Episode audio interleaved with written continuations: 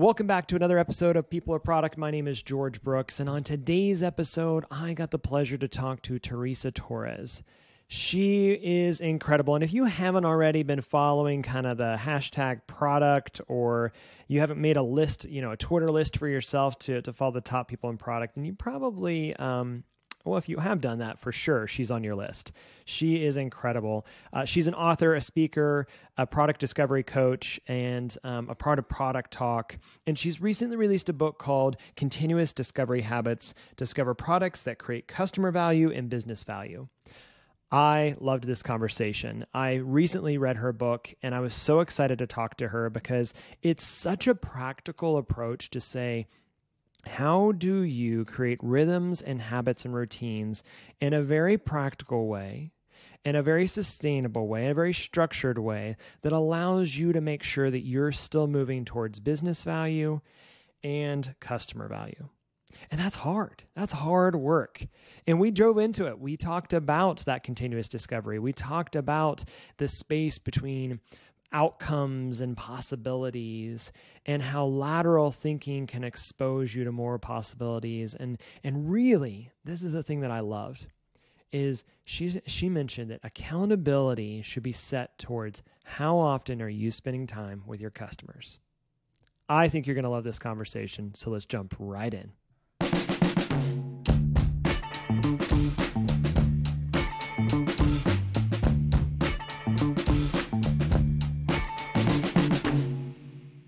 Teresa, thank you so much for coming on the podcast today. I'd love to just hand it right back to you and kind of have you introduce yourself, uh, your story, and how you got into this crazy world of product that we love. Yeah, sure. So I'm Teresa Torres. Today I work as a product discovery coach, although this year that's shifted a little bit into I mostly design and teach online courses. Um, and I'm letting my partner Hope Gurion do most of the coaching. Um, and how did I get into this? Uh, I was really lucky as a college student. I was introduced to um, human centered design in the world of human computer interaction. Um, and I graduated and thought, oh, this is how business works. I can't wait to go get started. And then quickly saw that it's not at all how business works. Um, and my very first job was actually as a front end software developer. That was like my guise for getting in to do design work because it was the late 90s and there weren't a lot of design jobs. There were some but not a lot. Yeah. Um, and so i had i sort of set the tone like most of my full-time employee experience was in dual roles. So mm. i was both a front-end software developer and a designer in my first role. Um, in my second company i was hired as a design nope again as a front-end developer and did front-end and design work but then very quickly moved into a designer product manager role Right. Um, and then in my third company, I was hired as a director of UX and then quickly realized they had no product function um, and became their director of product and UX. Um, and then from there, went into the leadership route and ran product and design teams. Um, I was the CEO of a, a, startup during the 2008 economic downturn um, and really just sort of saw the same problems everywhere. And that's that teams just don't spend enough time with their customers. So decided I wanted to shift my focus and try to solve that problem. So you've had this concept, this this space that you've been talking about for a while now, um, called continuous discovery. Uh, now, I think we all know we all have different definitions of what discovery is. I mean, like especially in the agency world, we all have like a discovery phase, right? Or yeah. teams will have a discovery, you know, brainstorming session or whatever. Continuous, though, it ensues that it's like it's like Simon said, it's an infinite game. We're going to keep doing this. Yeah. What what tell me more about this idea of continuous discovery? Yeah, so first of all, I think a big misunderstanding is it's not a phase. I mean, I get when you're doing a project, it might be a phase, um, which is why we see it a lot in the sort of agency world because they mm-hmm. tend to sell projects. Um, but if you're internal and you're working on a digital product, your digital product's never done. Like we don't l- release a digital product and say, all right, well, we're done with that mobile app. We're never going to touch it again. Or if we do, it starts to decay and languish, and it's not going to be a viable product for very long. Um, and so part of this idea of continuous discovery is recognizing that our products are never done. We need to be continuously discovering how to make them better. And discovery is a little bit of jargon. I think it's helpful jargon, but it basically just represents how are we making good decisions about what to build.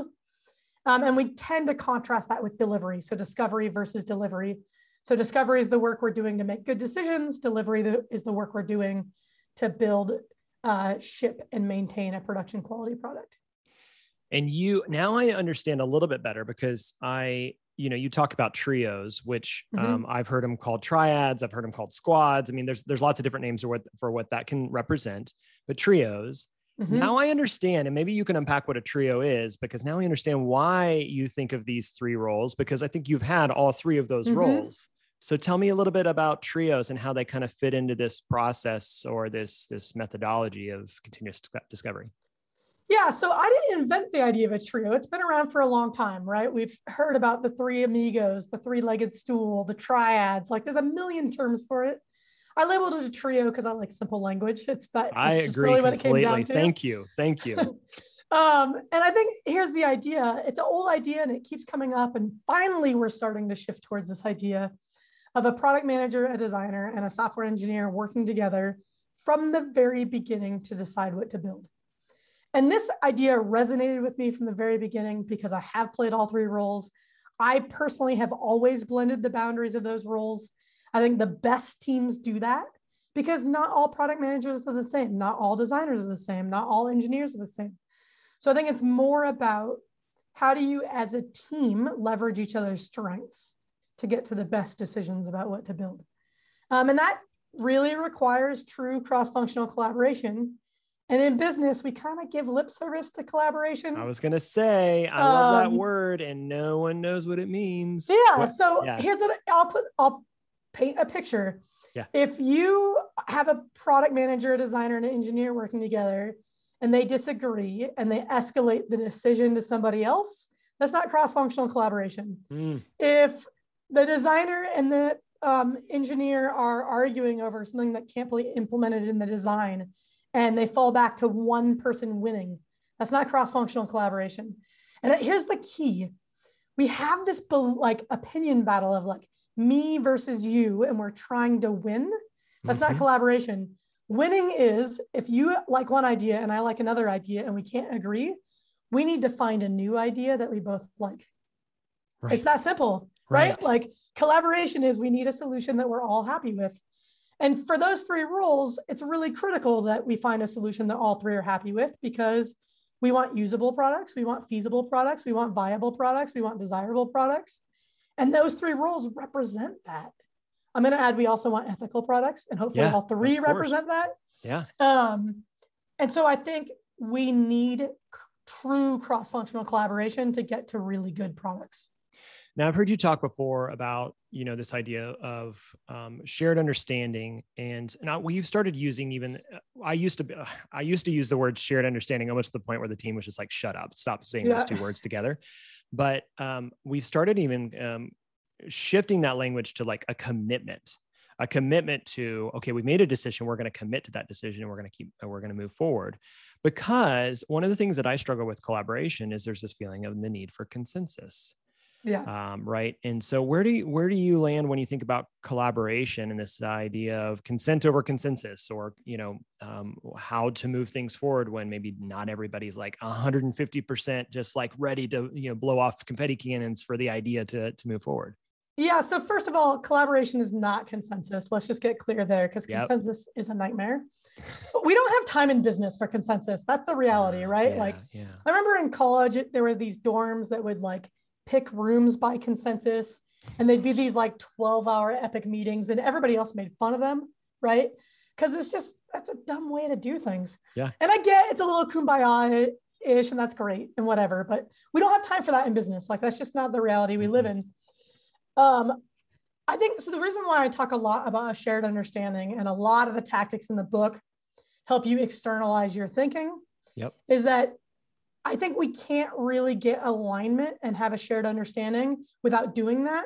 And we're not likely to agree if we're all making a decision from a different knowledge base. So I think step yeah. one to making yeah. collaboration work is we have to learn together and we have to share our thinking and visualize it and make sure we're all aligned around what do we collectively know. Yeah, so most, that's really good. So I feel like most disagreements come from I'm relying on some data and you're relying on different data. And so we're drawing different conclusions. Yeah. So that's the first piece is that if, and that's why the trio needs to do discovery together, right? It's helping us build the shared knowledge base, the shared foundation so that we're more likely to agree. Very now, good. we're not always going to agree, right? Like, let's say we're prioritizing opportunities and um, one looks pretty good to you and a different one looks pretty good to me. I have this personal philosophy in life that I think applies really well here, which is create awesome options, mm. right? So, like, if you're mm. trying to figure out where to work, don't just go get one offer that you're excited about, go get three offers that you're excited about. When you're in the product world, when you're generating solutions, don't pursue one solution you're excited about, find three that you're really excited about. And so, if you're thinking about this from the trio standpoint, usually it's like, I have my favorite, you have your favorite. And the options aren't all awesome. They're mm-hmm. polarizing, right? Yeah. I want to see three awesome options that not everybody has to be equally excited about, but somebody needs to be excited about each one of them. And everybody needs to think all three are good. And then, yeah, interesting. And then if you like one a little more than I do, but I still like it, if we go with that option, I'm not all bent out of shape over it. It's still an awesome option, right? And I think we just don't do the work to get to three awesome options. Right. And we think like, oh, we have one awesome option and these bad options, and you want this bad option. And so I'm going to disagree with you. So it does require that having that shared context. Like I know why you're coming with that, and we talk about having good intent, and so or you know ex, ex, expecting that the person has good intent. We all want to do good work for the most part. There are those humans that maybe don't, but for the most part, we assume that everybody wants to do good work, and that we all have the best of intentions for what's going to get the best outcomes. Mm-hmm. Now I want to shift just a little bit because you talk a lot about outcomes over output. And how does that play into this idea of making a decision based off your focus on one or the other. Oh, well, yeah. outcomes versus output. So if I'm yeah. if I'm focused just on the solution, and I'm trying to make these decisions, and we have these maybe even multiple solution options in front of us, I still might be still focused on like what's the thing we should make, yeah. right? Um, how does how does that decision making, um, I guess, tree move up and down? Yeah. So first of all, most humans think in solutions. It's just how our brains work. Yep. Solutions are shiny, right? Um, and so that's good. Like we, we want to acknowledge that. And the last thing I want people to do is to like push back when someone gives a suggestion, a solution, and say, "Oh good. no, Teresa says do an opportunity, do an outcome." Like we think in solutions. We got to meet people where they are and acknowledge their solution. Yep. And do the work to dig in and understand like why is this solution needed? What's the implied need? Um, mm. So we can work backwards. So we can start with the solution, uncover the implied need, and then think about if we address that need, which I um, call opportunities just to represent pain and I love and that desires. language, by the way. I love the idea of opportunities. It's so good. Yeah. Um, but we also need to think about not just opportunities usually represents customer value. Mm-hmm. We also need to be thinking about business value. And that's mm-hmm. where I think the outcome is important. So what impact is it going to have on our customer in a way that has an impact on our business? Um, How do you so find it, that? Yeah, well, ideally, so there's a little bit of a top down and a, and a bottoms up. So, top down, most most organizations are profit driven, sure. or if they're nonprofits, they're mission driven. But the equation looks the same. If you're profit driven, what are the inputs? Increase revenue, decrease costs. If you're nonprofit, mission driven, what are the inputs? Increase development dollars, decrease costs, right? Which drives impact. So from there, we have to ask for this organization, how do we increase revenue? How do we control costs? And usually your products and services play a role on one or both sides of that equation. Of course. Most product teams are on the revenue side, so let's focus there. So if I'm a company like um, Facebook and I'm saying, uh, I'm trying not to use Facebook in my examples because people hate them. If I'm a company like Netflix, it's too bad. They have they have an incredibly complex piece of technology that faces a lot of people. But you're yeah. absolutely right. That is yeah. true. That's true. Let's let's talk about Netflix because Netflix okay. is still kind of a yeah. media darling. So if we take a company like Netflix, we have to ask, how does Netflix generate revenue? Well, this is tied to their business model, so we need to look at okay, their subscription business. What are the key metrics tied to a subscription business? It's probably customer acquisition, customer retention, customer satisfaction, all these inputs into lifetime value of a customer, right? Right. So from there, we now can ask, how does the product drive those outcomes? And that's going to start to get us at product outcomes. So things like Netflix probably cares about how much you watch Netflix. So some engagement metric, I suspect it's something like average viewing minutes per week. What Right. it actually is doesn't matter, but something like that. Something like that. Now we're down to a metric that's occurring in the product, which means Oh, a product yeah. team can directly influence it. Right. Because the argument often is is I uh, we well, I all agree we want our products to be influencing business and customer. And yet the excuse I hear a lot is I don't have enough influence beyond what my product does. Yeah. Yeah. So by doing that sort of metrics tree, Right. we're making sure that we we're picking a product outcome that drives a business outcome. And we got to follow through and make sure that as average viewing minutes go up, that they actually retain longer and that it is driving subscriber revenue. But we are starting with a theory. Here's how the Mhm. product is going to drive the business outcome. yeah, Um, I love that. I love that language because it not only speaks to the trio, and I think you you mentioned this in the book, but it also um, is leadership language as well.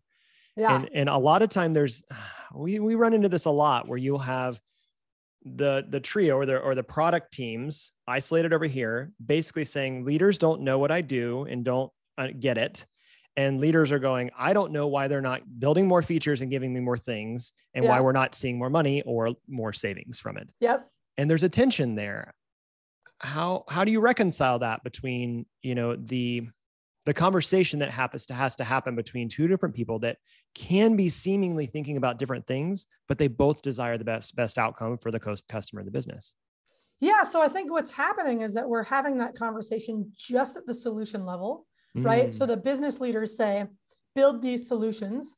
What they're not communicating is build these solutions because we think it serves these customer needs and it will create this business impact. So it's Right. It's implied, right? Like their brain made fast inferences, and those are the inferences.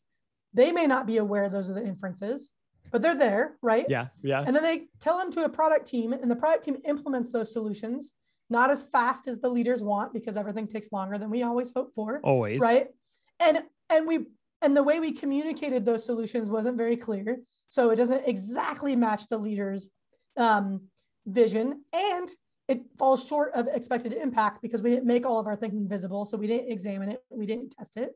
And so Mm. we build the things. We don't it doesn't drive the business the way we thought it would. And then it ends up being this vicious cycle. What do our business leaders do again? They come up with the next set of solutions to throw over the wall to the product team where they're going to fall short right?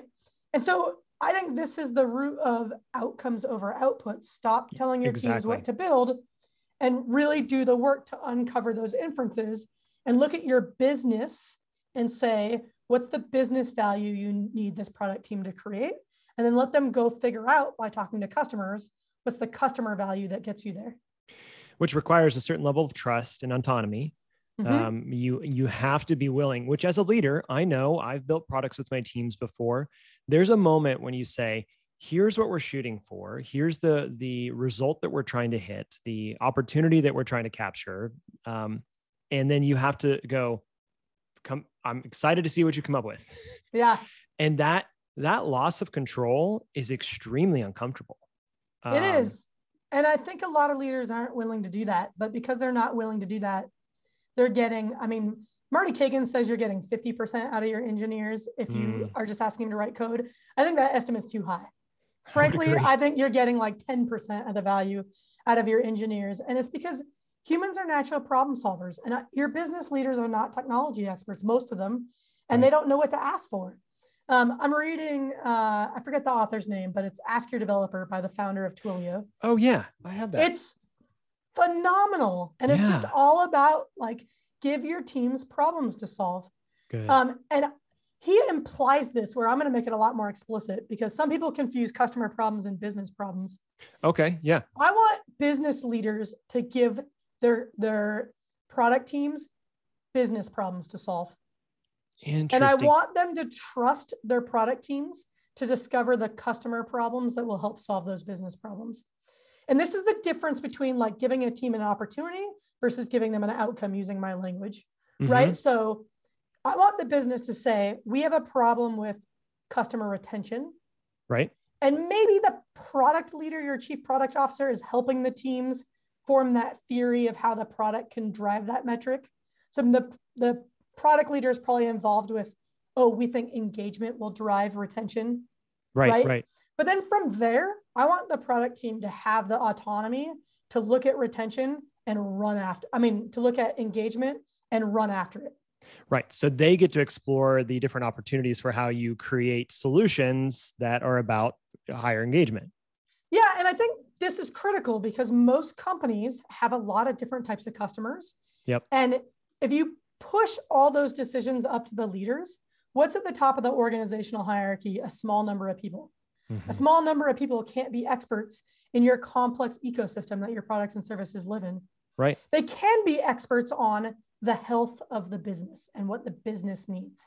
Yes. And so then if you push, if you get really clear about this is what the business needs, and you push the customer value down to all of your teams, now you have tons of teams, depending on your company size, going out and exploring customer value, but they're doing it in the context of business value. How so so we've seen this attempted. And, and and of course we try to do this with our clients, but what one of the questions that comes back is what are you held accountable to? Yeah. And accountability is a really weird question in the product space because we the easiest thing to be accountable to is shipping shipping on time, right? Mhm. And and so what what does that sh- shift in accountability go to? What what do you start thinking about if they're held to we're thinking about this outcome. We have this focus of engagement, right? And we're going to go explore different ways to increase that engagement. Is the accountability to the outcome of increasing engagement? Partially. Okay. So here's the problem with anything in business. And any activity is part skill, part luck. Yeah, Right? of course. And the course. and the percentage of which is which plays a big role in how you should tackle it. There's Oh, a really okay. good book about this called The Success Equation. Um, I'm not going to get the author's name right again on this one. That's either. fine. I'm terrible at authors' names. It's okay. Um, but he just he looks at he actually apply a lot of the examples he uses are sports.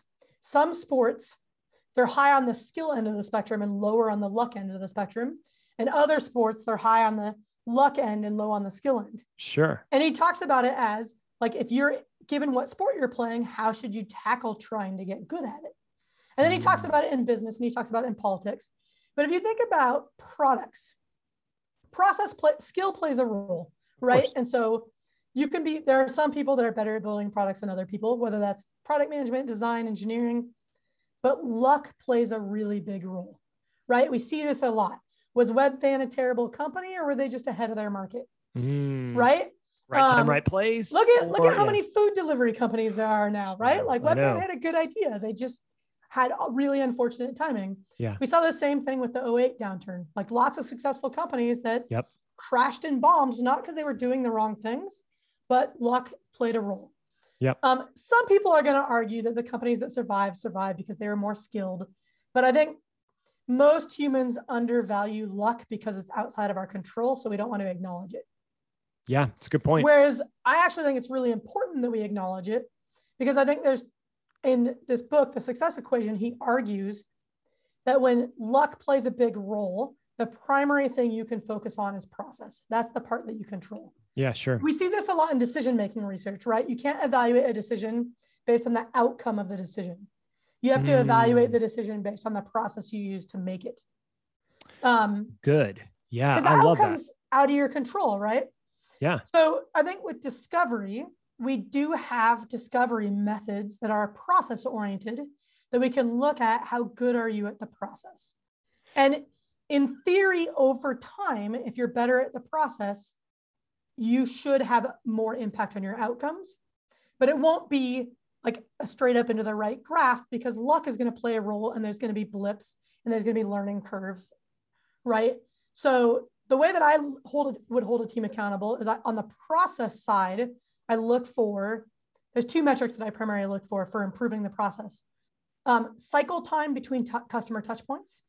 So a lot of people measure how many customers did you talk to this quarter, but the problem with that is I could talk to 12 customers in the last week, and Right. it looks like I'm on a once a week cadence. So I prefer to look at cycle time between customer touch points and how do you reduce that. Interesting. I like that. And then the second metric is your it's essentially cycle time on assumption tests. You're trying to test a specific assumption. How long did it take to get data? Um, and this is trying to break the habit of people thinking of large scale tests that take three to six weeks to get data and getting them more thinking about what's the quick and dirty test where I can get some data in a day or two.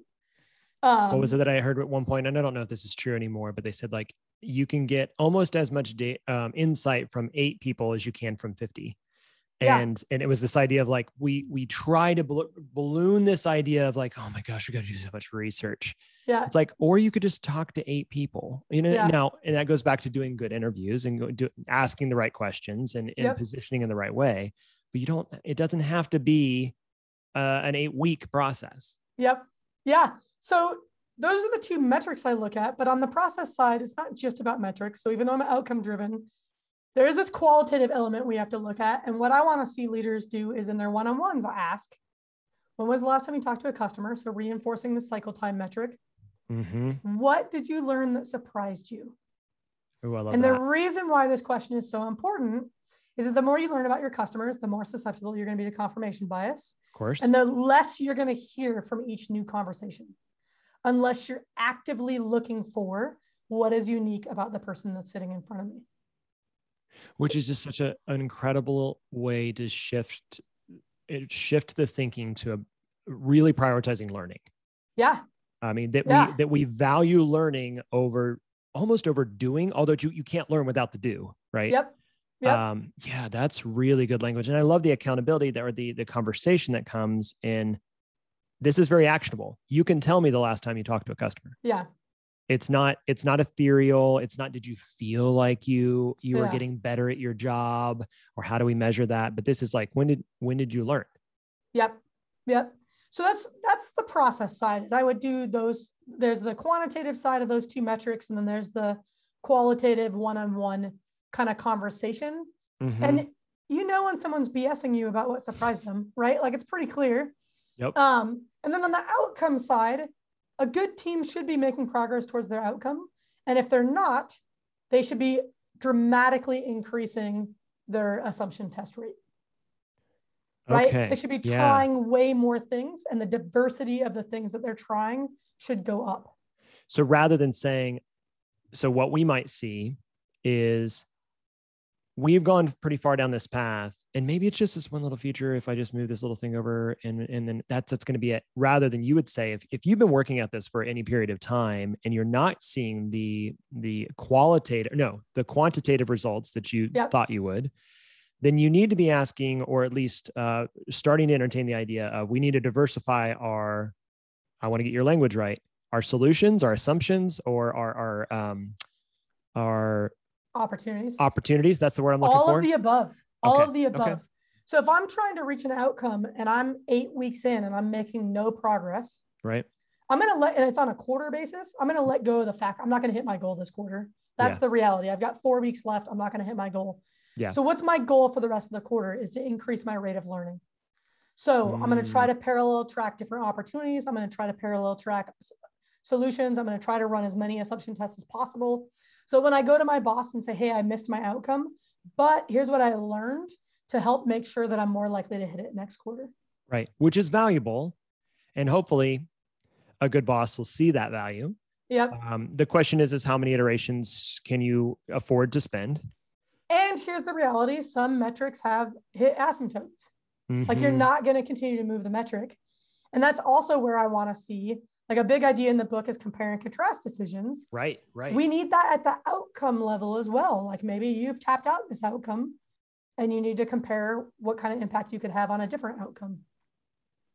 That is such a hard thing to let go of, or not let go of.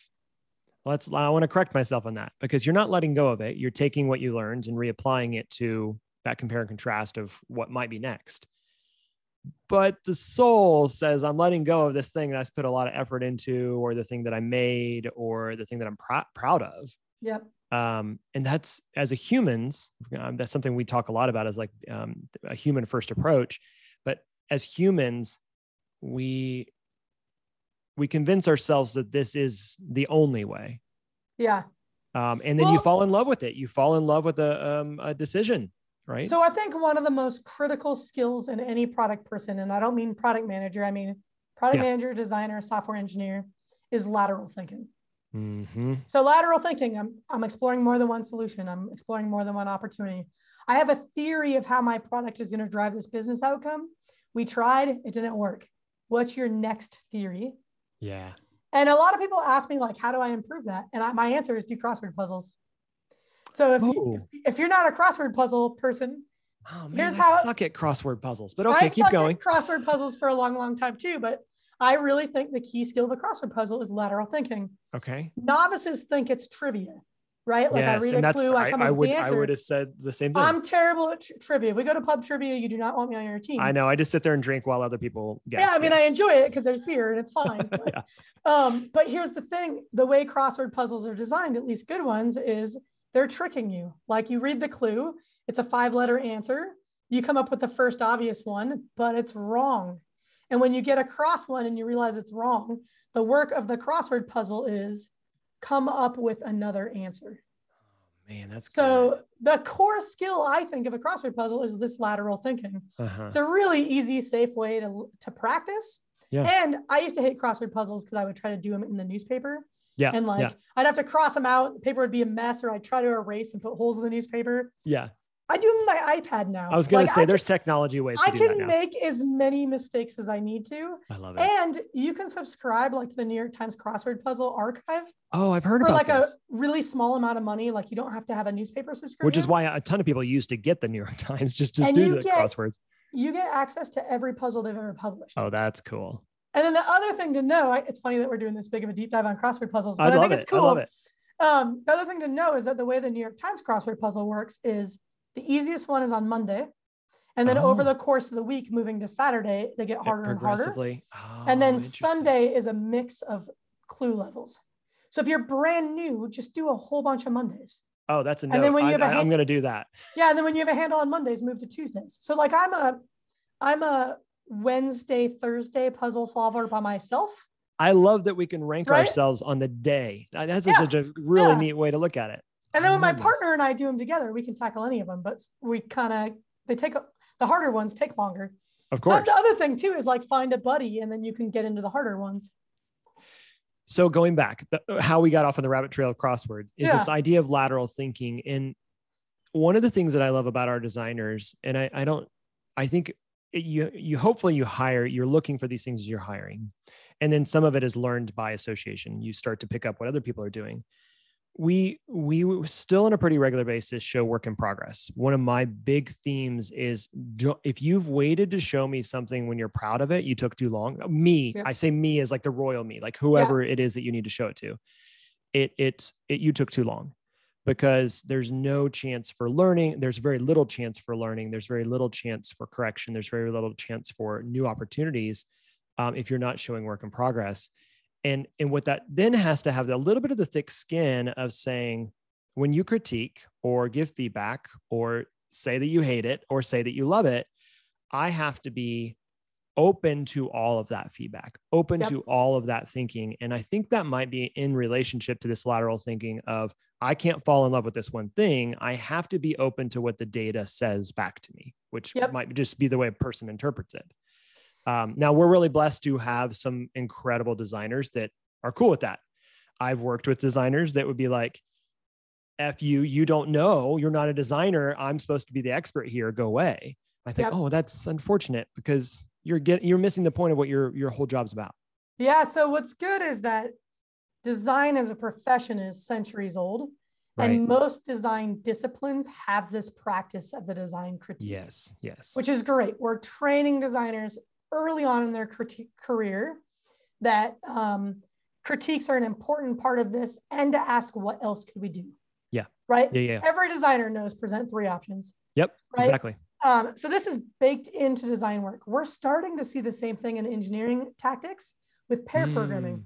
Yeah, Right? yeah, of course. You're not just one person coming up with the perfect solution. Pair with somebody, get multiple inputs, explore different perspectives. This is really grounded in problem solving research. We Mm. know from problem solving research that for these wide open, ill structured, open ended problems, the more perspectives you explore, the better solutions you're going to get to.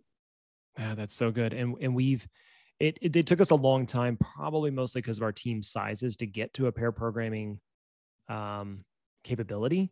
Yeah. Um, but what we what we ended up seeing with such incredible results, it it we had to prove it with clients, but once Yep. we did, they were able to say, "Oh my gosh, like yes, keep those two people on the team." Like keep Yeah. keep them working together. And it doesn't we don't do it at 100%, but like when that opportunity arises that we can do it, it is powerful and it does exactly what you just described. even things like code reviews or pull Mhm. requests, right? Yep. Like approve this before it gets baked in.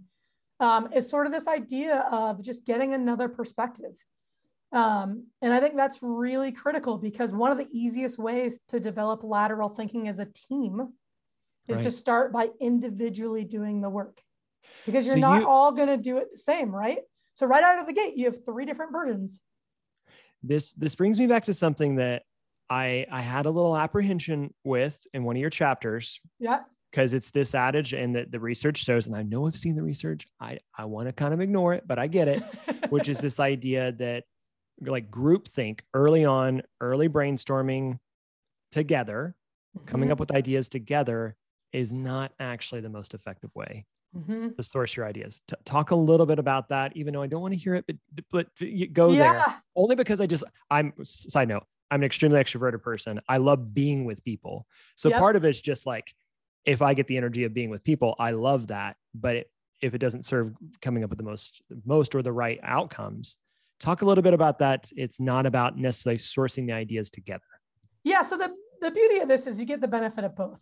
So Yeah. first of all, what what's wrong with this traditional brainstorming and get everybody in a room generating ideas out loud together, riffing on each other's ideas? It's fun Yeah. for extroverts. Let's clarify. I, it is So fun for some me. people I know, really I'm like it. Yep, yep. Other people really hate it. yeah. Yeah. But what's the problem with it? The problem with it is um, the first person to start throwing out ideas hmm sets the direction of what types of ideas are Yeah. going to be considered, right? Right. Right. Second problem with it, not everybody has to put in the same level of work. And you've probably seen this in every group brainstorming session you're in. One or two people are off to the races, and everybody else is just sort of tagging along. Yep. And it's not because they're being lazy, it's probably because they're introverted, honestly. right. Um, Because somebody right? else is filling the space. Yep. There's this idea of um, academics have such terrible names, but there's this idea of like, um, I think it's just production, productive production blocking. It's you have an Mhm. idea, it's on the tip of your tongue. I shout out an idea, you forget your idea. Yeah. Right? It's that Yeah. simple. So there's a lot of like group dynamics that makes this format not work at all. So there's a really simple solution. Take five minutes and generate ideas individually on your own. Now, are you? Do you think it's okay to do something like, um, you know, Google Ventures or whoever's design sprint methodology of the together alone, where you're Yeah, you're Totally. okay? Okay, so we do that. We we I would s- I that's would one of the ways we approach it. Prefer to give people a little more time and space, just because some Uh-huh. people are most creative in the morning, some people are most creative at That's good night. point. A good point. And so within that five minutes that the timer started, Yeah. yeah, yeah, Some you know some people think best when they're going for a walk. Like Yep. what I would do is say, okay, tomorrow we're going to get together and discuss ideas. Between now and tomorrow, everybody come in with ten ideas. I love that. Now it's up to every individual to figure out how they're going to generate their ideas on their own.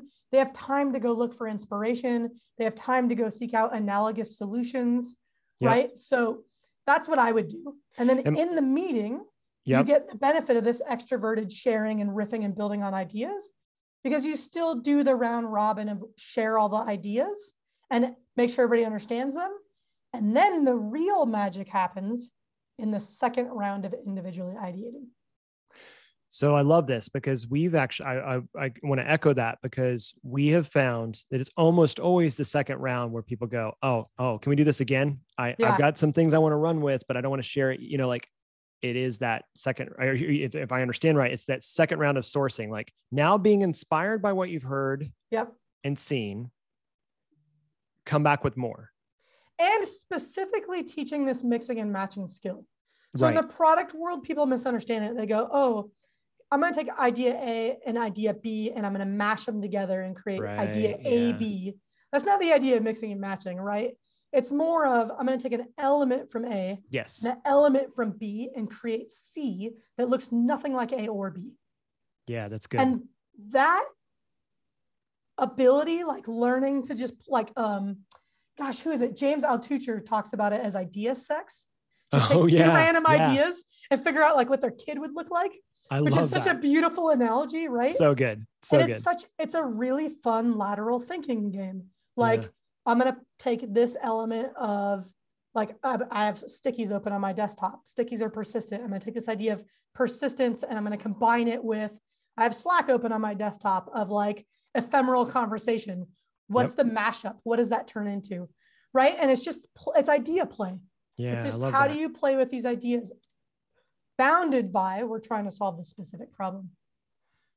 Okay, so I always have to ask, and I, I this is I think we've kind of touched on it a little bit, but what what do you think people get wrong as they're trying to think about I well, and I want to touch on maybe and I'm being respectful of time. I'm looking at our time going, oh my gosh, how does an hour go uh, go by Yeah. so quickly? Well, let me, let me do this before we get to the the the what do you what do you think people do wrong? There's a third word in your book title, Yeah. and it's habits. I'm a habit nerd. I love the idea of habits. So talk to me a little bit about what does it look like to build habits in this work? Yeah, this is a really core idea to the book. So I will share, I'm like one of the most motivated, driven, willpower, brute force person people you will meet. And I have learned that's not enough, right? Mm, Like it really does start with laying a foundation of habits. right. And the things that I've built as habits, I do automatically without thinking about them. Right. And it- the reason why I think this is so important with continuous discovery is that our organizations are so obsessed with delivery. Mhm, Delivery is urgent, right? mhm. And urgency, as we know, almost always trumps important but not urgent. And so discovery is important but rarely urgent in our organizations. right. Quad two, quad two, get to Hopefully someday that will change, but Yeah. that, that's the reality we live, live in. And so you're not going to will your way there. You're not going to brute force your way there because every product team has weeks where a customer is upset, a release went astray, and we just, it's all hands on deck. Yep. And then what happens when we stop a habit? It's really hard to pick it back up hmm right? So anybody who's strugg- struggled with eating healthy or regular exercise or trying to reduce how much they drink, you do well for a little, you do well for a little while, and then you we call it falling off the bandwagon, Right. right? For a reason because you just like crash and burn, and then you got to climb back up and try again. So I'm with the book, I'm trying to lay this foundation of look, let's take this agile mindset of start really small and iterate Mhm. and build strong habits so that we get out of this boom and bust cycle and we get more to this just continuous cadence of how do we make it easier to do the right things than to not I know that there there are times in my life, whether it's personal or professional, where I have had pivotal moments, right, where there's something drastically had to change. It might be, you know, for us uh, getting married or having our first kid or whatever that might be. Yeah. Like, there's lots of those moments where you're just like, had no idea what that was going to do to my life. But for the most part, I find myself being a type of person that I like creating habits because I can start small and I can kind of stay in this pretty reasonable rhythm. It's why I don't like New Year's resolutions. Yeah me neither. Because the idea of like trying to tear off a band-aid or trying to jump into something or you know or even doing like a whole 30 diet or something like that that to me is just doomed to fail yeah whereas if i can do something simple and just continue to do it so i got into cycling a couple of years ago yep and it was just go for a bike ride don't worry about how far you go yeah don't worry about how fast you are. Don't use your Garmin computer yet, although I did eventually. Yeah. Um, It was like just just go for a ride, and then you know learn how to ride, learn how to go up a hill, learn how to not get hit by cars, all that good stuff. yep And then getting to the point where you can go, I can ride a little faster now. I can go a little further. And yeah, now my disciplines are able to take me further and do bigger and different things, but I didn't have to start there. And I think that's something that a lot of organizations struggle with because they think, oh, I just need to pivot yeah like it has to be a massive pivot right now. Yeah. like, or what's something small we could change that might actually have really big impact or big results? yeah so i've been going through a really similar phase right now with um, fitness Yeah. so i'm a really active person i'm a mountain it's summer i mountain bike we Love my partner and i both mountain bike a ton but it's boom and bust right Sure. we have weeks where we'll mountain bike four or five days a week and then we'll have a week where we're busy probably because we're going to portland or something Yep. Yep. and then we just don't do anything we don't do anything and then we come back to bend and it's two awful slogs of weeks rebuilding our cardio it's not very Uh-huh, fun right uh-huh. Huffing up And- that hill again. Yeah. I used to wear a Whoop band. So a Oh, Whoop gosh, band is like yes. designed for athletes. Yep. And no matter how much I exercised, I always told me I wasn't doing enough. And I was like, this is not the product for me to build the right habits. That's and right. what did I do? I replaced it with an Apple Watch. And Yeah. here's why. It's not about how much I mountain bike. Like I am active enough. The limiting factor is I sit at a computer all day. I Yeah. just need to build the habit of standing more. I Mhm. need to build the habit of drinking more water. I need to build the habit of like get this many move calories, whether that's mountain biking, doing a garage workout, literally going for a walk in my neighborhood. Yep. It's a smaller, it's smaller habits to start with. Yeah. And I'll, I wore a Whoop band for a year and I kept trying to get it to change my behavior. Boom and bust, boom and bust, boom and bust. If I was a professional athlete, it'd be amazing, but I'm of not. course. Of course. not No, amazing not either. Yeah. for me. Um, Apple Watch was clearly designed start small, Yep. build from there. Yep. So I try to do the exact same thing with the discovery habits, right? Like I encourage teams to talk to customers every week. If you've never talked to a customer, don't worry about there. it. Yeah. Talk to the first customer. Yep. Right. And then So good. iterate your way there. I love this idea of starting small, building the habits. I, I'm there. I mean, there's lots of books on habits. Um, the Charles Duhigg, The Power of Habit, was like Yep. at the time was very transformational for me. It was like, oh, this is there's there's a very clear way of I can set having a watch, having a cue to this routine reward. I took it back to the company and they're like, dude, you were really hyped on this idea. Um, we James have Clear's book is also excellent. Yes. Oh my gosh, yes.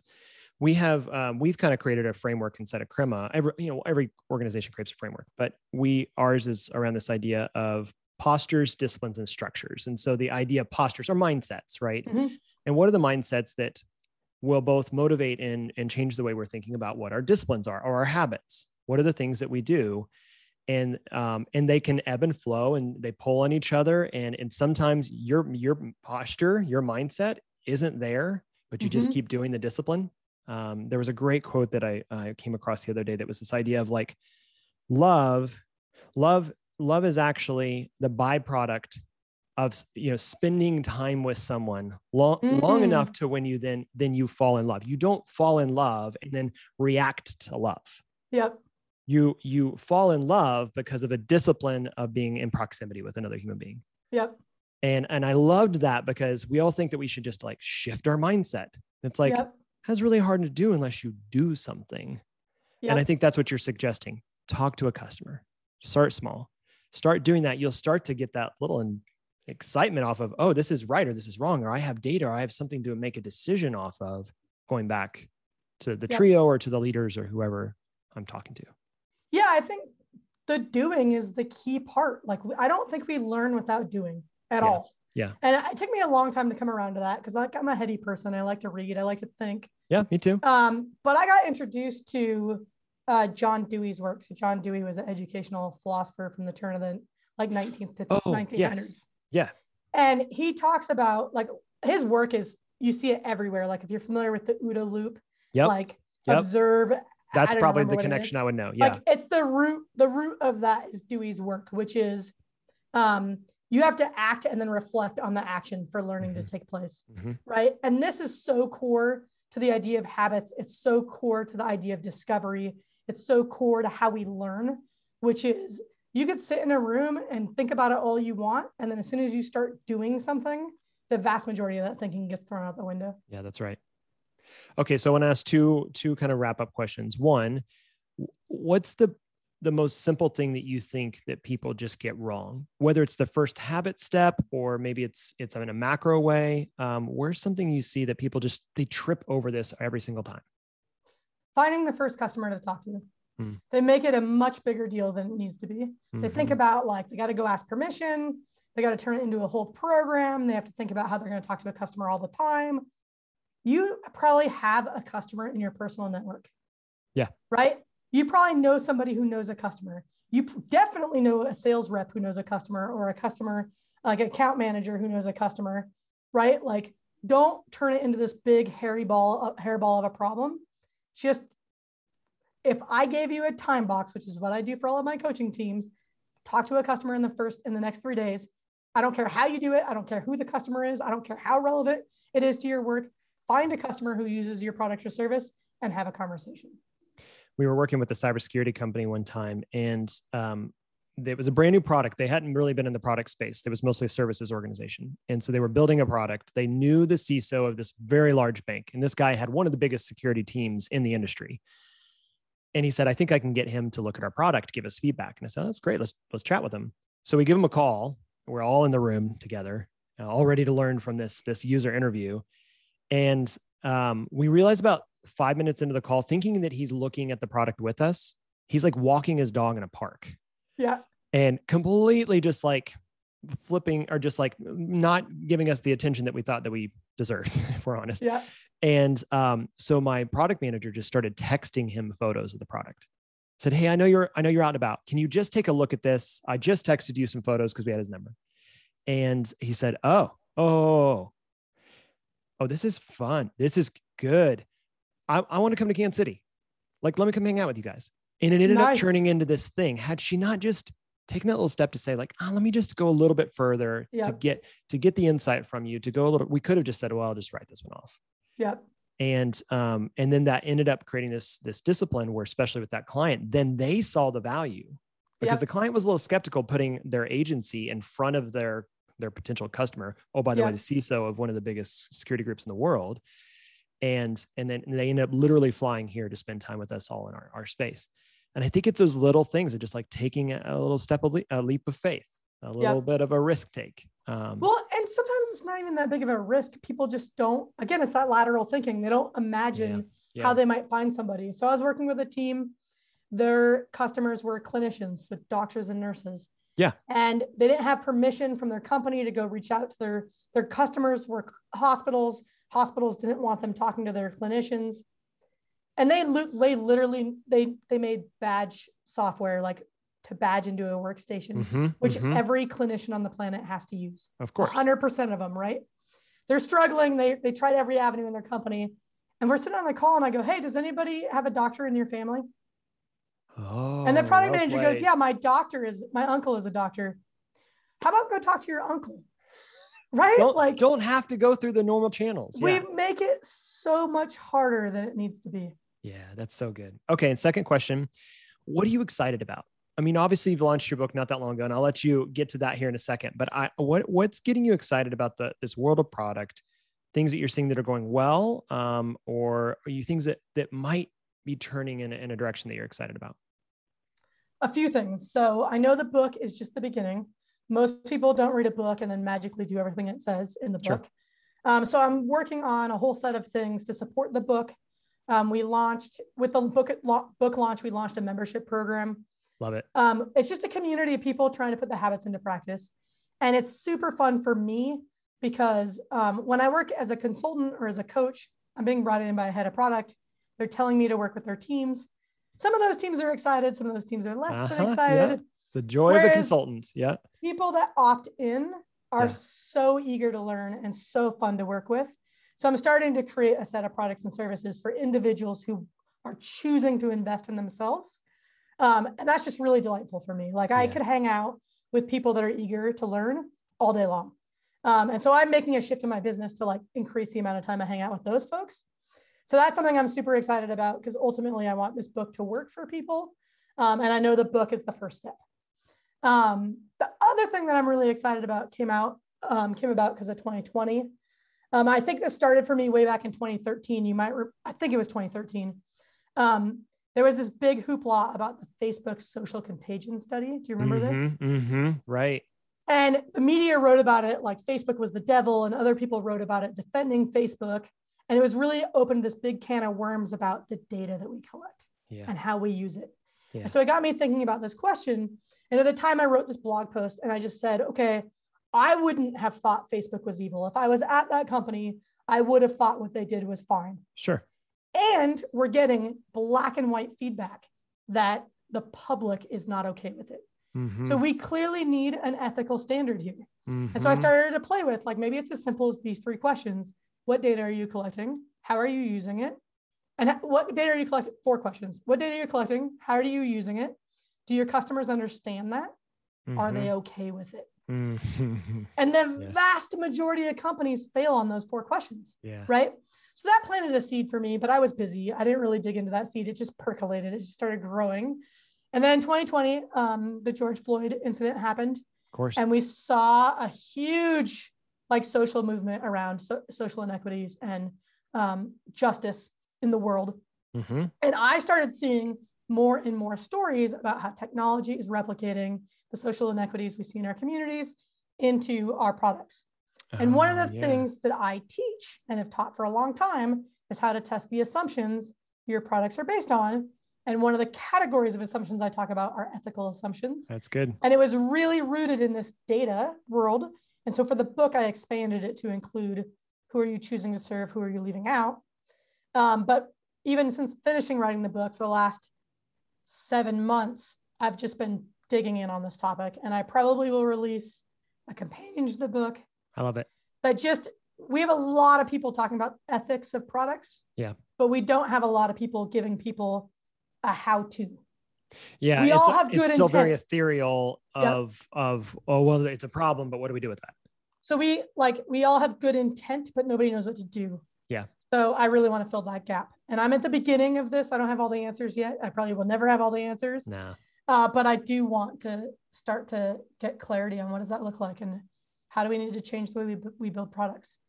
The best things are are difficult and hard and challenging. Yeah. So you're stepping into some challenging topics there, which I, I'm excited for. Well, Teresa, this has been awesome. I really, really appreciate you taking the time, and I want to be respectful of your time. So I'd love for you to to tell us where can people learn more about you, your book, your your services, uh, maybe your membership.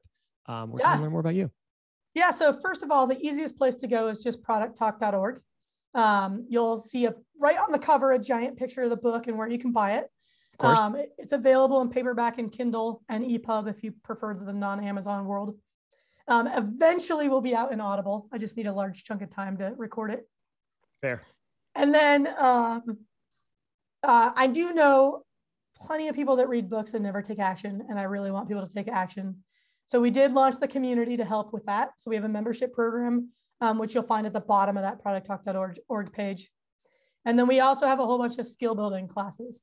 So if you want to like level up your skill in customer interviews, or you want to learn how to define good outcomes, or if you want to learn how to map out the opportunity space, things like that, um, we have a Product Talk Academy where we're just teaching people how to do this well. Ah, Teresa, this has been such a joy. Thank you so much. Thank you for the work that you do in general, but also for creating the book.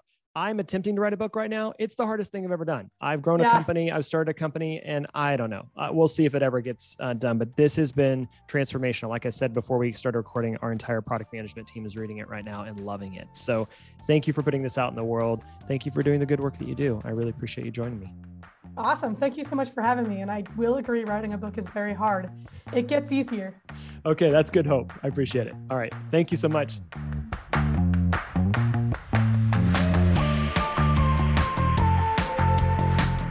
This episode of People of Product was produced by Larissa McCarty with the support of Gabby Caton, Julie Branson, and Alexa Alfonso.